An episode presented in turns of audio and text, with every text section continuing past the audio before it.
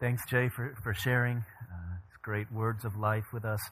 Uh, next year, as we uh, we're, we're, going through our annual planning for next year, our uh, mission trip to Ecuador will be taking place in August, uh, Dominican Republic at the end of June, early July.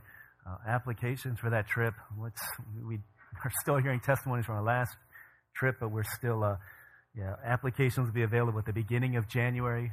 so we want to get that out to you in order that you can think about it, pray about it, take time off work. Uh, make sure that if you're wanting to, you know, if you're planning your summer schedule out, that you can do so accordingly because we'd really love for more people to gain a heart uh, for what God is doing in, in Ecuador and the DR and, and, amongst the nations of the world. So, um, yeah, please uh, listen to other testimonies that have been shared uh, throughout, you know, throughout the past on our, on our podcast or online uh, and see if the Lord would be calling you to, to go as well in a boy, it was I don't know what year it was, but when I was in in fourth grade, uh, fourth grade, it was the first time I remember going to uh, back to the land that my parents were, were, were from, Korea. Went to South Korea when I was in fourth grade, the winter. I remember going back and. Uh, there's a lot that I remember about the trip, but one of the, the, the shameful things that I remember about going to Korea in fourth grade was um, riding on a subway with my brother and with some, some relatives. And as we're riding on the subway, there was a. Uh, I, am assuming he was a homeless man. He was dressed in, in, in just poor, dirty clothes. Um, he had a, a, a, kind of a walking stick, and he had a thing that he was shaking for money. And he either he was blind, he acted like he was blind, he looked blind, but he was making these strange noises as he was walking around to different people, uh, standing in front of them, asking them for, for money. He wasn't asking, he was just shaking his can. He wasn't saying anything. And I remember the first time I saw him, I was disgusted by him. And I say this to my shame. I'm certainly not proud of this. But there was something disgusting about him to me. And as he got closer and closer, I started feeling just angry I started feeling scared.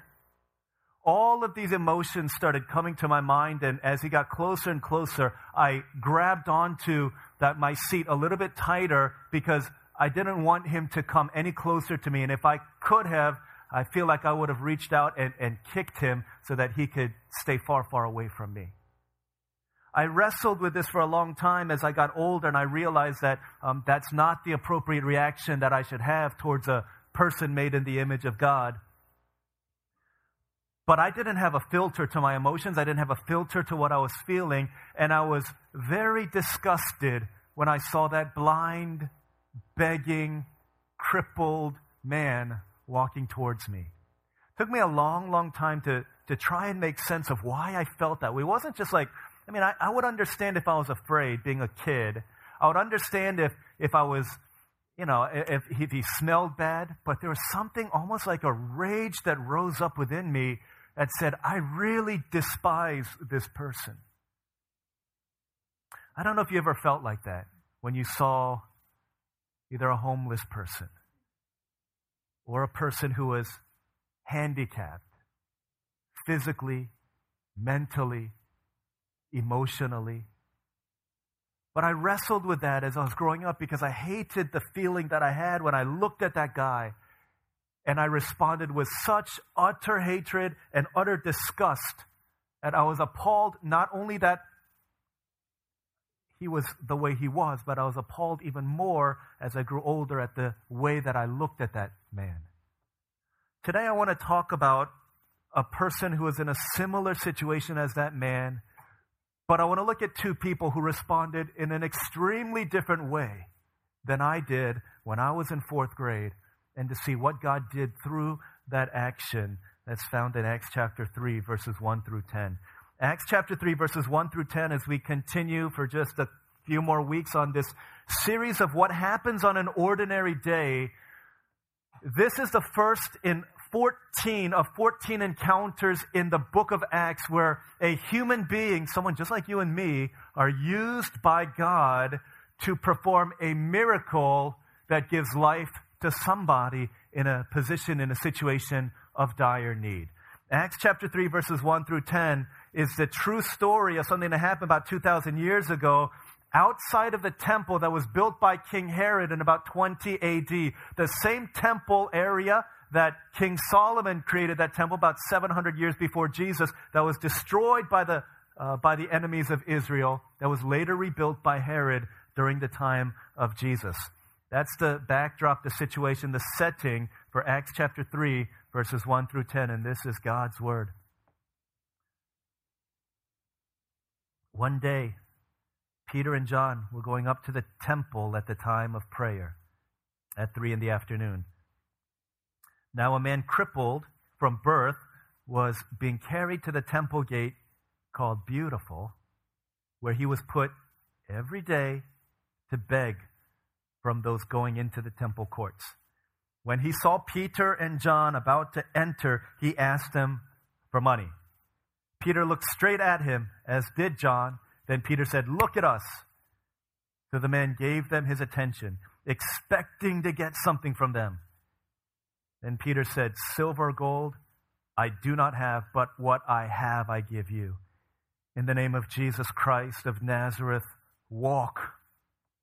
Taking him by the right hand, he helped him up, and instantly the man's feet and ankles became strong. He jumped to his feet and began to walk. Then he went with them into the temple courts, walking and jumping and praising God. When all the people saw him walking and praising God, they recognized him as the same man who used to sit begging at the temple gate called Beautiful, and they were filled with wonder and amazement at what had happened to him. This is God's word. Peter and John, says in verse 1, were going up to the temple at the time of prayer about 3 in the afternoon. So every day at 3 in the afternoon, the people of God would walk to the temple and they would pray. So for Peter and John, as you can see, this is what they do every day. This is part of their routine. It's part of their ordinary day. Just another day for Peter and John walking to the temple. Verse 2 says, Now a man crippled from birth was being carried to the temple gate called Beautiful, where he was put every day to beg from those going into the temple court. So here you see Peter and John joining the throngs of people who would go to the temple at 3 o'clock every day to pray, and knowing that masses of people would be coming, this blind beggar would be carried by people and put in front of the temple gate called Beautiful, and he would beg there because scores of people would come. And so you see this collision course of people, an ordinary day. This lame man, what he does every day, drop me off right here, Uber, just plot me here. This is my day. Peter and John on their ordinary day. And on this collision course, something is going to happen. What would you do? And what do you do? What do you do when, in the midst of an ordinary day, someone interrupts you? Do you see an interruption to your routine as an interruption, an encumbrance, a bother? an obstacle to you getting to do what you want to do, or do you see it as an opportunity for an encounter of a lifetime? Peter and John were used by God on this normal day, just like when you walk out of here and you go to Publix, you go to the Winter Garden Village, you go to some restaurant downtown with your friends, an ordinary day has the power and the potential to be life transforming and eternally significant for somebody that you might encounter. The first thing that we have to understand okay, you can't be used by God if you're not willing to be used. You can't be used if you're not willing to be used. So here they are, ordinary days, and they're walking towards each other. And Peter and John, he's got We've got places to go. We've got prayers to pray. We've got worlds to conquer. We've got sermons to preach. We've got all these things to do. And in the midst of that, a beggar comes and he says, Give me some money. What would you do? what would you do? You, you've got your routine. You stop by 7 Eleven in the morning with whoever's taking you to, to school. You get your uh, energy shot of coffee and you're going out the door and someone says, Hey, can you give me some money? What do you do? You're on your way to work. You're stopped at that stoplight and you see a homeless person with a sign says, God bless you, anything helps. And he walks right by you. What do you do?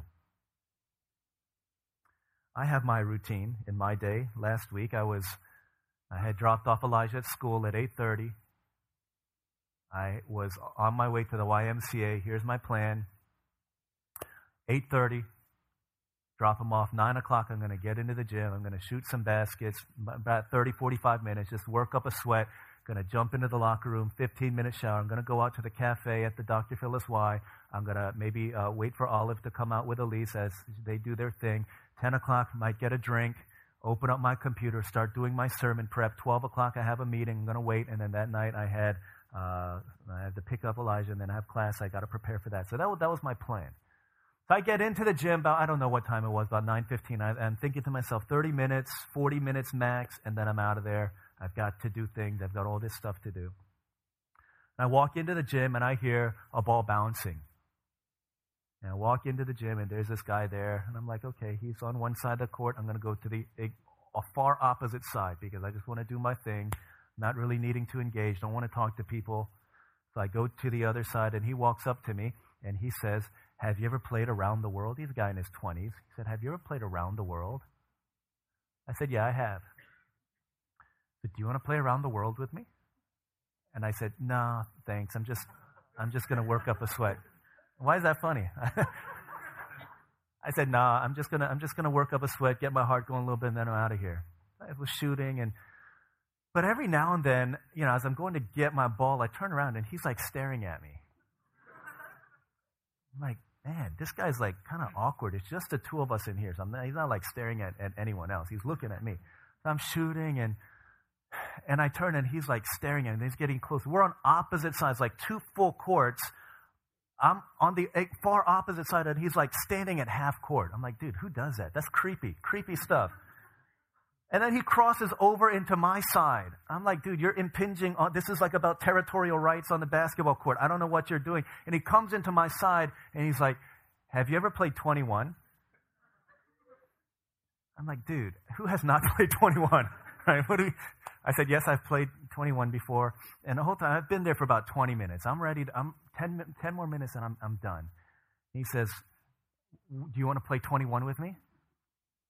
I'm like, man, so I was like, this guy doesn't take the hint. I mean, first of all, I said, no, I don't want to play around the world. I'm just trying to work up a sweat. I moved from, the, from your side of the court to the opposite side of the court so I can be alone, just clear my mind. Like, do you want to play 21? I was like, okay, I'll play.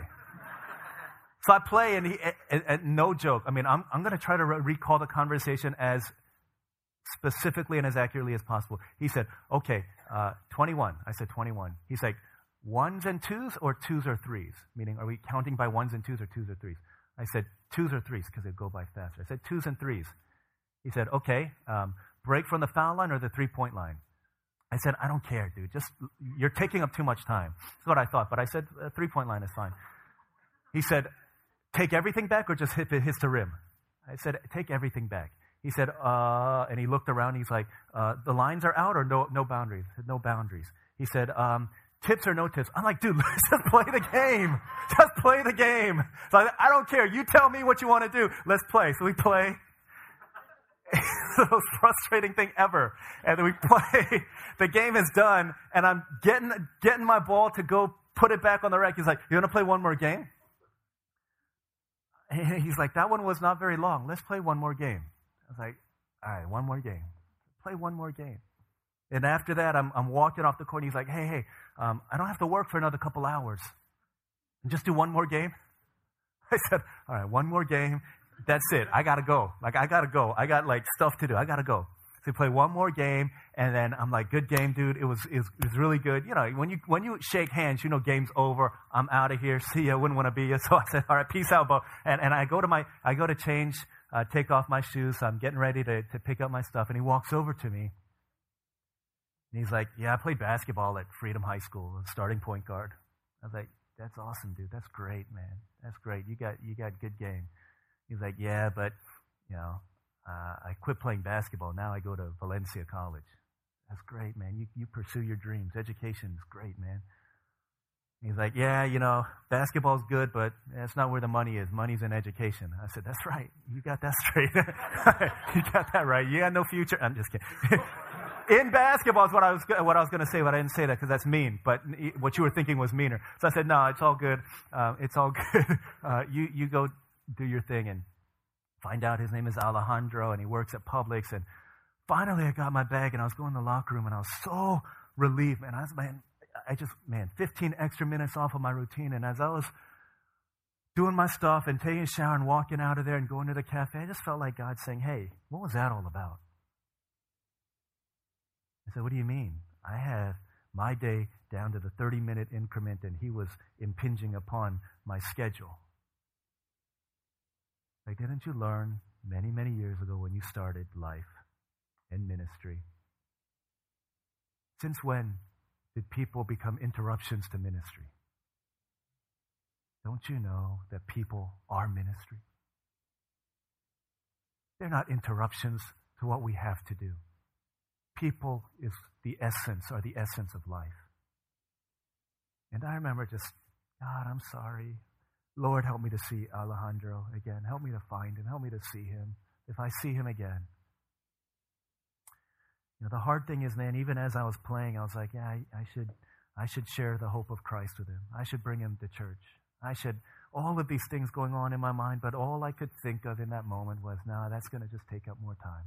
I've got things to do. I've got places to be. I've got people to meet, and he's not one of the things on my schedule. What do you do with the interruptions to your day? What do you do when you've got these things to do? Could it be that on your ordinary days, these interruptions can be opportunities that God is allowing you to encounter Him in order that you might be used in a way unlike anything that you've imagined? Because it's crazy. Peter and John, they see this guy interrupting their prayer life. What will they do? Look at what it says. Look at what it says in, in, in verse, uh, verse 4. Peter looked straight at him, as did John. You know how tempting it is if there's an interruption to my day to not want to look, because if I look, I have to do something. If I look at it, if I see it, might actually feel compassion and burden and might have to do something about it. We're only willing to be, we're only going to be used by God if we're willing to be used by God. And I wasn't willing on that day, to my shame. And not only did they say, did they look at him, but Peter said, look at us. I want you to see me. I want to look at you in the eyes. I don't want to run away from this. I don't want to escape this because once I see, I have a responsibility to act upon that. Peter and John were willing to be used because wherever they went, they were willing to be used by God. Brooke Fraser, um, who writes uh, some songs for Hillsong, uh, Hosanna, and other songs, she went to visit the, the, the country of Rwanda in Africa uh, just uh, years after the after the uh, the genocide, where the, the Hutus and Tutsis and all you know countless 800,000 people were killed because of their race. And she was there years after, and she met a girl named Albertine who was rescued out of that genocide and grew up to become this beautiful young girl. And she met the man who rescued her, and he says, I brought you here so that you could write a song, so that you can go and tell people in America about the reality of the genocide that they will not face and will not look at. And she wrote this song called Albertine. And the, the, the, the main line says, Now that I have seen, I am responsible. And the reason why a lot of us don't want to look is because we don't want to be responsible. Because what we're really saying is, God, I'm not ready to be used by you. I'm not willing to be used by you. I'd rather turn away because I don't want to see and I don't want to feel and I don't want to act. God says, listen, if you do, if you're willing to let somebody interrupt your day, well, it could be a divine encounter. Could it be that the reason why you're always getting people calling you on that old person's cell phone who used to have that number and saying, oops, it's the wrong number? Maybe it's not the wrong number. Maybe what you think is an interruption to your day is an opportunity for you to say, hey, you know what? Um, maybe this is the second time you've called. Maybe it's not the wrong number. Maybe you, you've reached the right number because God wants you to hear that He loves you and that He cares for you. And maybe the worst thing that they'll do is they'll hang up on you. The worst thing that they'll do is they'll never call you back. But what if? That could be the very missed call that they need in order that their life would be changed. Could it be maybe that the reason why, right as we're about to pray for a meal at Ale House, the server comes and, and starts talking to us? Maybe because God wants us to pray for that server because of something that's going on in his life or her life or that's going on in a situation that we don't know about. Peter and John were willing to be used by God, and because they're willing to be used by God, God used them to do something far bigger than they knew because they didn't see interruptions to their day as interruptions, but they saw them as opportunities. And when we go out into this world saying, God, I'm willing to be used, open up doors, open up opportunities. I want to be used by you. Whatever you have for me, help me to walk through that door because there's people waiting on the other side who could just be waiting for somebody like me to bring the hope of Christ on an ordinary day like this.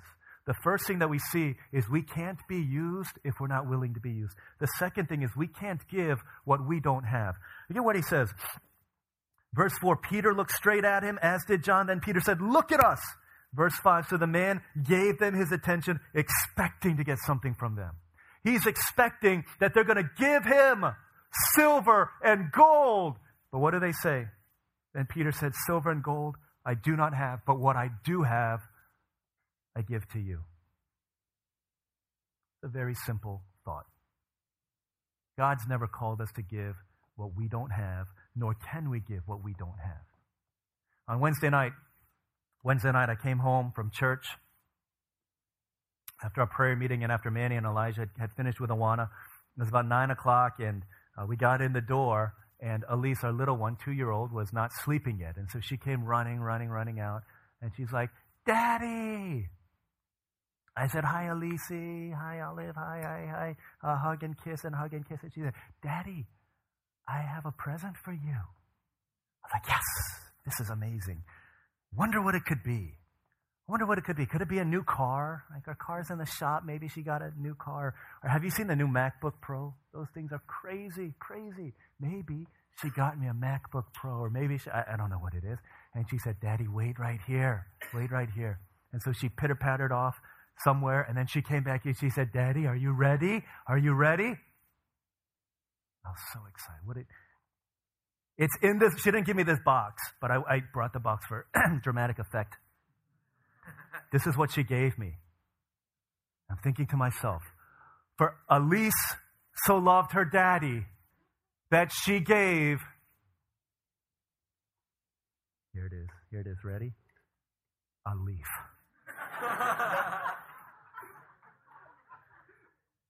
Daddy, I brought you a leaf. I was a little bit disappointed. And I said, but I said, Elise, thank you. Did you get this from our driveway? I said, yeah. this is so amazing. This is so great. Said, Go to bed now. It's, it's late. Go to bed, okay? She went to bed. I, I said, I had this imaginary conversation with God. I said, God, why couldn't Elise have given me a new car? Why couldn't she have given me that computer that I just saw online that looks so neat? Why, why couldn't she have done that? And I heard the Spirit say to me, Son, you have asked some very difficult questions, but this is not one of them. The reason she couldn't give you those things is because she didn't have those things. She could only give to you what she had. And what she had, she gave to you. We can't give what we don't have. And I think a lot of times we're trying to do that. Trying to give out of an empty cup. Look at what he says silver and gold Silver or gold I do not have, but what I have I give you in the name of Jesus Christ of Nazareth. Walk. Taking him by the right hand, he helped him up, and instantly the man's feet and ankles became strong, and he jumped and he did all of these amazing things. You want to be used by God, you have to understand that you can't give to others what you haven't received first from God. You know, a lot of us are trying, wanting to be used by God for whatever reason, but we're getting frustrated because we're like, man, why can't I? I, I, I want to give love, but I end up being so annoyed. I want to love my kids, but I end up being so impatient with them. I want to love my husband, but why is it that when I go to do it, I just, I get so frustrated and I can't, and I only think about the, the wrong that he's done? Because you can't give what you don't have. Guys, if we don't have love in our hearts, we're not going to be able to give love. If you don't have time, you're not going to be able to give time. If you don't have patience, you're not going to be able to give patience. You can't give what you don't have. And a lot of us are giving out of emptiness because we're not being filled with God. That's why two weeks ago, our message was we need to be healed by God. And only after we've been healed by God and at least heard that message can we even talk about being used by God to bring healing to other people. Unless we realize, you know what? I got to stop blaming other people. I got to I got to be sick of being sick. I got to move towards Jesus the healer. Unless we do that, we're not going to be able to give healing to other people. Forget it. As much as we want to, as much as we try, here's your reality. We can't give what we don't have. And we can't give to other people what we're not receiving from other uh, from God. Here's your reality. If you're always mean and you're always angry, you think to yourself, man, why does that guy, that girl, whoever she is, she knows so much about Jesus. He knows so much about God. She knows so much about Scripture. He knows so much about the Bible. He knows all these things, but why are they so mean? because you can't give to others what you haven't first received. And when you're angry, frustrated, anxious, bitter, impatient, all of these things are screaming that I'm still hurting. And a hurting person needs to find healing in order to bring healing to other people. Here's why because hurt people, you know this, hurt people will constantly be hurt by others very easily. If I have a, a, a, splinter that I didn't take out and it gets infected, I'm hurt. And I don't get healing for this. If somebody walks by and they barely touch me, I'm going to be like, ow, that really hurt. They're like, I didn't even do anything. I didn't even touch you. But I'm hurt. Therefore, I easily get hurt by other people. Are you easily hurt by people? Yeah, here's another thing. If you're hurt, I, have got a, a finger that hurts and someone walks by, they brush by, I get hurt, and then I will blow up on somebody. I can't believe you did this. Didn't you know my finger had a splinter in it? You're so, uh, you're so thoughtless. You're so uncompassionate. You're so clumsy. You're so mean. And they're like, wow, that really hurt me. Because hurt people are easily hurt by others, and hurt people hurt people. Are you hurting people often? You can't give what you don't have. Therefore, we need to go to the healer. This is one of the first things I learned in seminary. Our counseling professors got all of us who wanted to be pastors together and said, You guys are the first ones to need to go see a counselor. Because you can't offer healing and help to people if you haven't sought healing and help for your own soul. You can't plumb the depths of brokenness in other people's hearts if you haven't plumbed the depths of brokenness in your own heart. You can't engage in sin and not be frightened by it if you can't engage in your own sin and stare it in the face and not be frightened by it. You can't give to others what we haven't first received from God? Are you easily hurting people? Did people come to you and say, hey, you know what? You may not have meant this, but I was really hurt by what you said. Or if no one is saying that to you, maybe they're saying that to somebody else. You know what? You know what? When, when, when DL said that, I felt really hurt by it. And maybe everyone is telling somebody else. And, and I need to realize hey, I, I can't give to people what I can't give when I'm not receiving from God. Hurt people, hurt people, hurt people are easily hurt by other people. Silver and gold I don't have, but what I do have, I give unto you. Can't give what you don't have. Last thing that we see, last thing that we see, you have far more to offer than you can imagine. You have far more to offer than you can imagine. Right, two weeks ago, we saw a lame person, a paralytic. Jesus healed him the pool of Bethesda. Last week, we saw another lame person, and Jesus healed him by the faith of four friends who carried that paralytic through the roof. Here, we see another lame person, and he too is healed. Jesus is not in the picture, and yet he's still the main character. Through Peter and John, ordinary people just like us, God brought healing and used them to minister the healing of Jesus. Is what he says in, uh, in the name of Jesus Christ of Nazareth, walk. Even though Jesus is not walking the streets of Jerusalem at the time, he's enthroned in heaven, he becomes the main character. And what Peter and John were helplessly unable to do, they were able to do because they became available and conduits of the healing power of God into the life of a lame man who all he wanted that day was a little bit of money and he walked out with his life and eternity changed forever. But check this out. When Peter and James walked to the temple that ordinary day, making themselves available, realizing that I can't give what I don't have, but I've got something far greater to give in the name of Jesus, what ends up happening is not only does this guy get not what he wants, but what he needs. His life is changed forever. If you keep on reading, keep on reading, keep on reading, in chapter 4, verse 4, it says that not only him, but 5,000 people came to know Jesus that day through this testimony. Because on this ordinary day, they said, We're going to be available to be used by you. We're going to look these things in the face. We're going to look at the brokenness in the face. We're going to do something about it. We're going to make ourselves available. We're not going to be seeing these as interruptions, but seeing them as opportunities. And when we open up, all of a sudden, Peter and John, what they did not have, they opened themselves up to a great storehouse. Why? Because in the name of Jesus, all the bank of heaven was open to them, and they said, I can withdraw everything because I come in his name. Peter and John realized that in the bank of heaven, they were bankrupt, but in the bank of heaven, Jesus owns it all. So they said, I'm withdrawing from the name of Jesus. And what they thought, I'm only withdrawing a healing, they actually got the saving of 5,000 people. You have far more to offer than you can imagine if you understand that there's power in the name of Jesus and it's His name that you bear and you come to the Father on behalf of others, bearing the name of Jesus. A few, a few years ago, before our, our two young ones were born, two younger ones were born, Manny and Olivia and I went, uh, we went out to California, to San Diego. We were there for a, for a conference, but we uh, added on a couple days to our trip. And so um, we had a friend who was the executive vice president, chief investment officer at a, at a hotel chain. And so he said, uh, I'll take care of a, a, room for two days for you guys. Okay, that'll be awesome.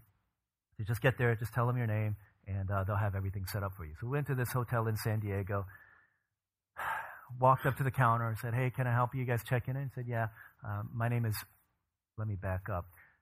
That man's name was David Kim. Okay? Same name as me. Interesting, but also important. Walked up and I said, um, Yeah, my name is, is David Kim all of a sudden, the guy who was maybe just kind of doing his job perks up, stands up real straight, and says, Mr. Kim, how are you? We have been waiting for you.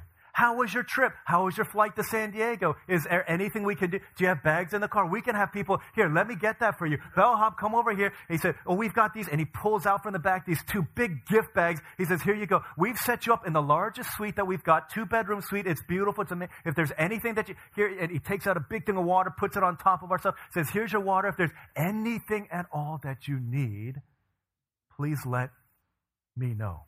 We are here for you." I said, wow, this is great. thank you very much. Now, I, my suspicion is that he thought that I was the David Kim. Because he said to me, Have you stayed at our hotel? Uh, you have stayed at, oh, you stayed at probably all of our hotels before. That, that tipped me off and said, Okay, I'm going to play this up a little bit. I'm going to ask for I didn't because uh, I didn't know what to ask. I, you know, I'm a simple person. I'm just a normal person. I don't, I don't, know the names of the famous foods or the famous whatever it is, and I can't ask for it. So I said, no, water would be just fine, thank you. Maybe some Gatorade, some candy, some gum. a new car would be. I'm just kidding. But regardless of whether he thought I was him or not, at the mention of the name, the mention of his name, everything changed. And things that were not available to me before all of a sudden became available in abundance. Resources that I had no business asking for, all I needed to do was ask because I was being treated as if I were Him. This is what Peter and John are doing. They realize, hey, Peter and John, ain't nobody know about us, but listen, we come in the name of Jesus. They knock on the door of heaven, says, we're coming in the name of Jesus. Says, Peter and John, you guys don't have much, but oh my goodness, Jesus has everything. Guys, don't think that you have nothing to give to somebody. Don't think that you, in fact, you're not limiting yourself, you're limiting the power of God who owns everything. Says, You come asking for a small miracle, I come and I save 5,000 people. Don't think that you can't. Yeah, that doesn't mean you don't go and you got to receive everything from God. But if you've got all that stuff, don't think that's all you have because you're far more than who you are. You come in the name of Jesus and everything opens up. You can pray healing for people. You can pray salvation for people. You can pray provision for people. You can pray whatever it is when you come in the name of Jesus. And so many times we limit what God can do through our lives because we're only thinking of what I can do. I can only do so much. I'm only one person. But he says, in the name of Jesus, you speak life, you breathe life, you pray in the name of Jesus, and you get treated as if you were Jesus. Everything that Jesus deserves, he said, has been given to you because the Father, as he has loved his Son, so now he loves you. It's an amazing kind of grace that has been opened up into our lives.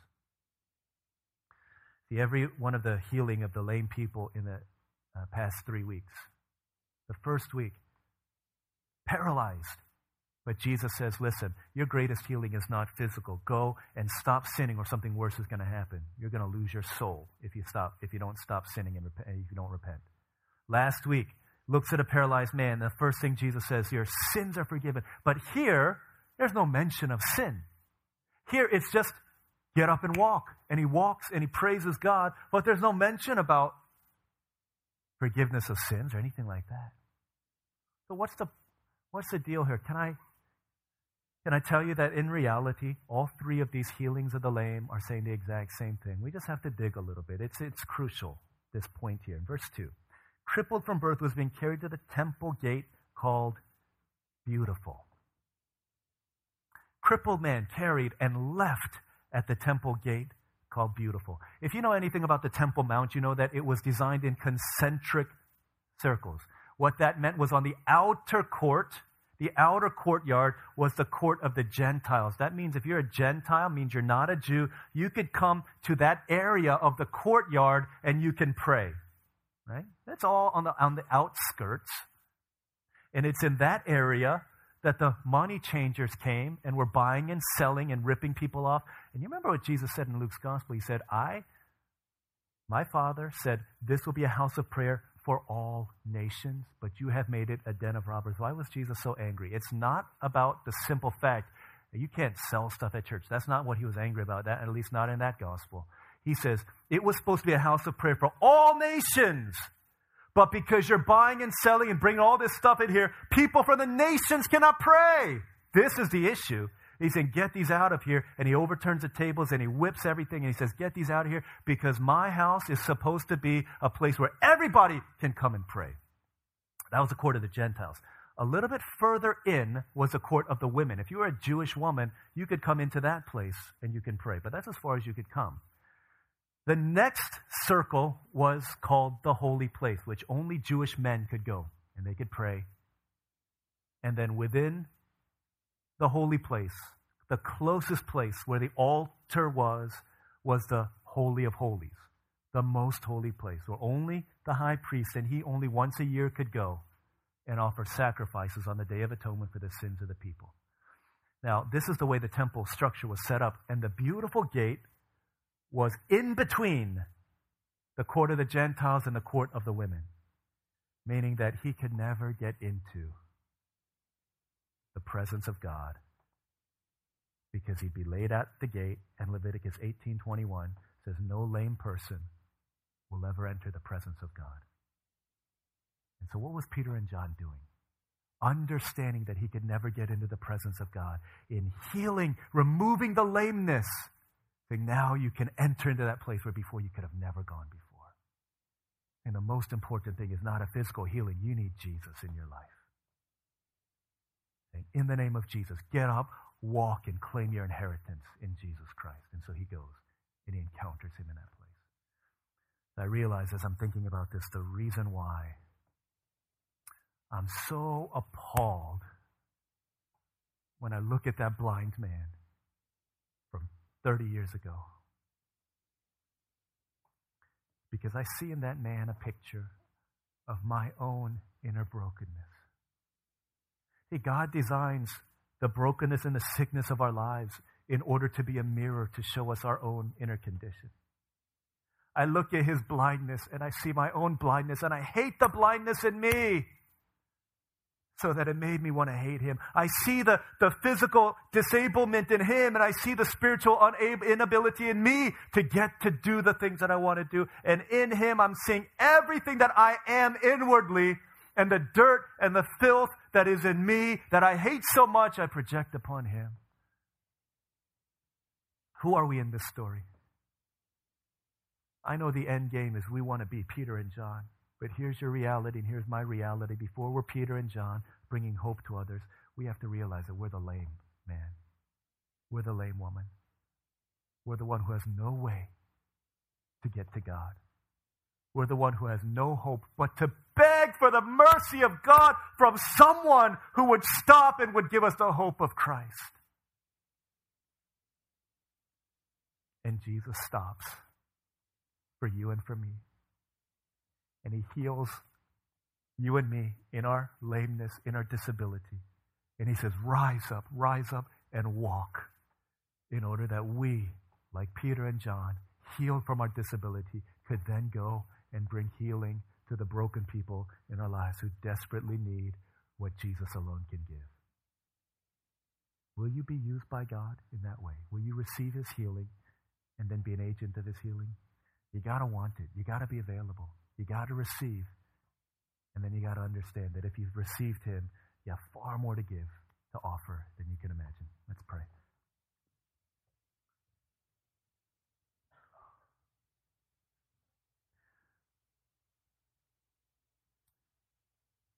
Guys, do you feel like you're trying to give something that you don't have? Do you feel like you're trying to give out of an empty cup rather than a cup that's overflowing with abundant life. If you do, then maybe you know, a great thing to do this week would be you go and you carve out time to meet God on an ordinary day. And you train yourself to receive from God. Just let Him love you. Let Him heal you. Let Him soak over you. Let Him wash over you. Don't rush your time with the healer. Don't hurry through your time. Just rest in the presence of the healer and let him so fill you, so saturate your heart so that you can give out of an abundance rather than out of a lack. Let's pray. Lord, fill me. I want more of you in my life. I want more of you in my life. Help me to be who you want me to be. Help me to do what you want me to do. Help me to go where you want me to go. Let me be the hands and feet of Christ, but first let me receive from you. Fill me that I might be emptied, knowing that I can always be filled with more of you. Let's pray together for a few moments right now. Let's receive from the Lord God. Be filled in order that we can be used. Let's pray together for a couple moments.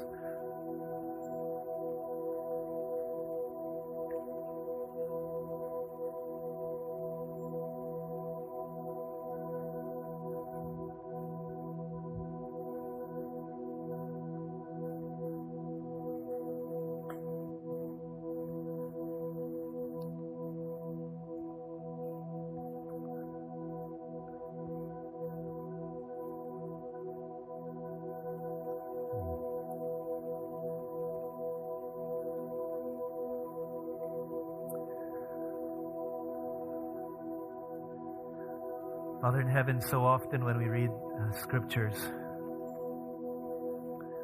we want to put ourselves in the sandals of the hero, to be the four friends, to be the Jesus who casts out demons, heals, raised the dead, to be Peter and John who are used by God. And we have to be those things.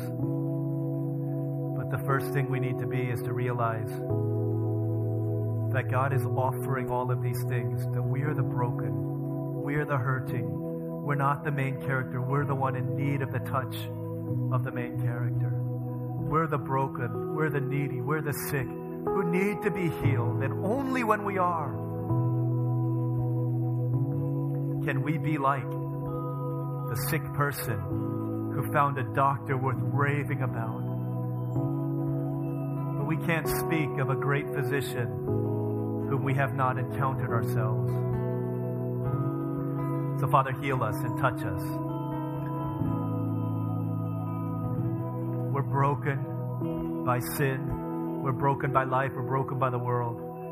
But when we come to you, we find ourselves so beautifully made complete so that we offer the broken pieces of our lives in order that you would shine through the cracks so that a world may see not the beauty of us, the container, but the beauty of you who resides in these jars of clay. The glory of God seen through broken vessels. Lord, may we be used by you. And would you be pleased to use our lives to bring healing to others, ultimately healing to the nations. We love you because you've loved us first, and we want to go forth as healers because you've healed us.